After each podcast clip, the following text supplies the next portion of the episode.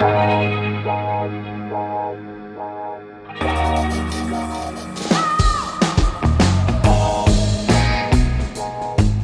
à lire, un podcast de Bernard Poirette.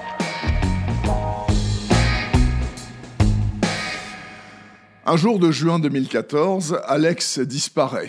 Par mail, il annonce à sa famille, désormais américaine, qu'il s'en va faire le djihad, quelque part là-bas, au Proche-Orient. Il ne répondra plus à aucun message. Et il signe de son nouveau nom islamique Abu Sorour, le père de l'allégresse. Ses parents et ses deux sœurs sombrent dans la dépression nerveuse, mais pas son grand-père qui entend bien le ramener à la raison et à la maison. Comment? Eh bien, en lui racontant sa vie d'avant, pas celle bien connue d'Ali, le vieil Égyptien borgne qui possède une station-service avec supérette à Bay Ridge, pris cinq fois par jour, soutient les Mets de New York, pleure devant les vieux films et regrette terriblement sa femme. Par la magie d'Internet, il va lui raconter sa vie cachée, celle dont il ne parle jamais, et quand il saura, eh bien Alex comprendra, et il reviendra. Ça ne peut être autrement. Le Caire, en 1954, est une cocotte minute sur le point d'exploser. Le roi Farouk a pris la fuite et le colonel Nasser le pouvoir. Bientôt, il nationalisera le canal, jettera les Anglais dehors et pourchassera les frères musulmans. Le jeune Ali se moque un peu de tout ça. Il ne vit que pour sa passion du cinéma et de la sublime Mona, totalement inaccessible. C'est dans la pétaudière égyptienne que Cécile B. 2000 a choisi de tourner Les Dix Commandements, péplum historico-biblique lourdingue, mais qui remplira les salles pendant des mois.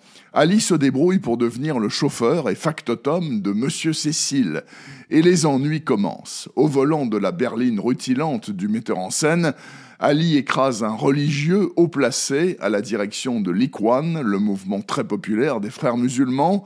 Il devient alors la cible de leur vindicte et ne peut sauver sa vie que d'une seule façon, en jouant l'espion sur le tournage des Dix Commandements et en participant à un attentat contre cette débauche américaine au service des Juifs.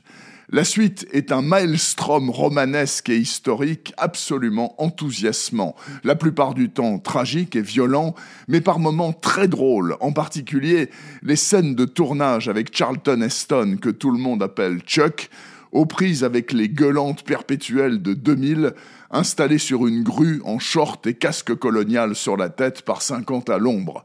Bien sûr, sa collaboration avec les frères mènera le jeune Ali à sa perte et au cachot de Nasser pendant 17 ans.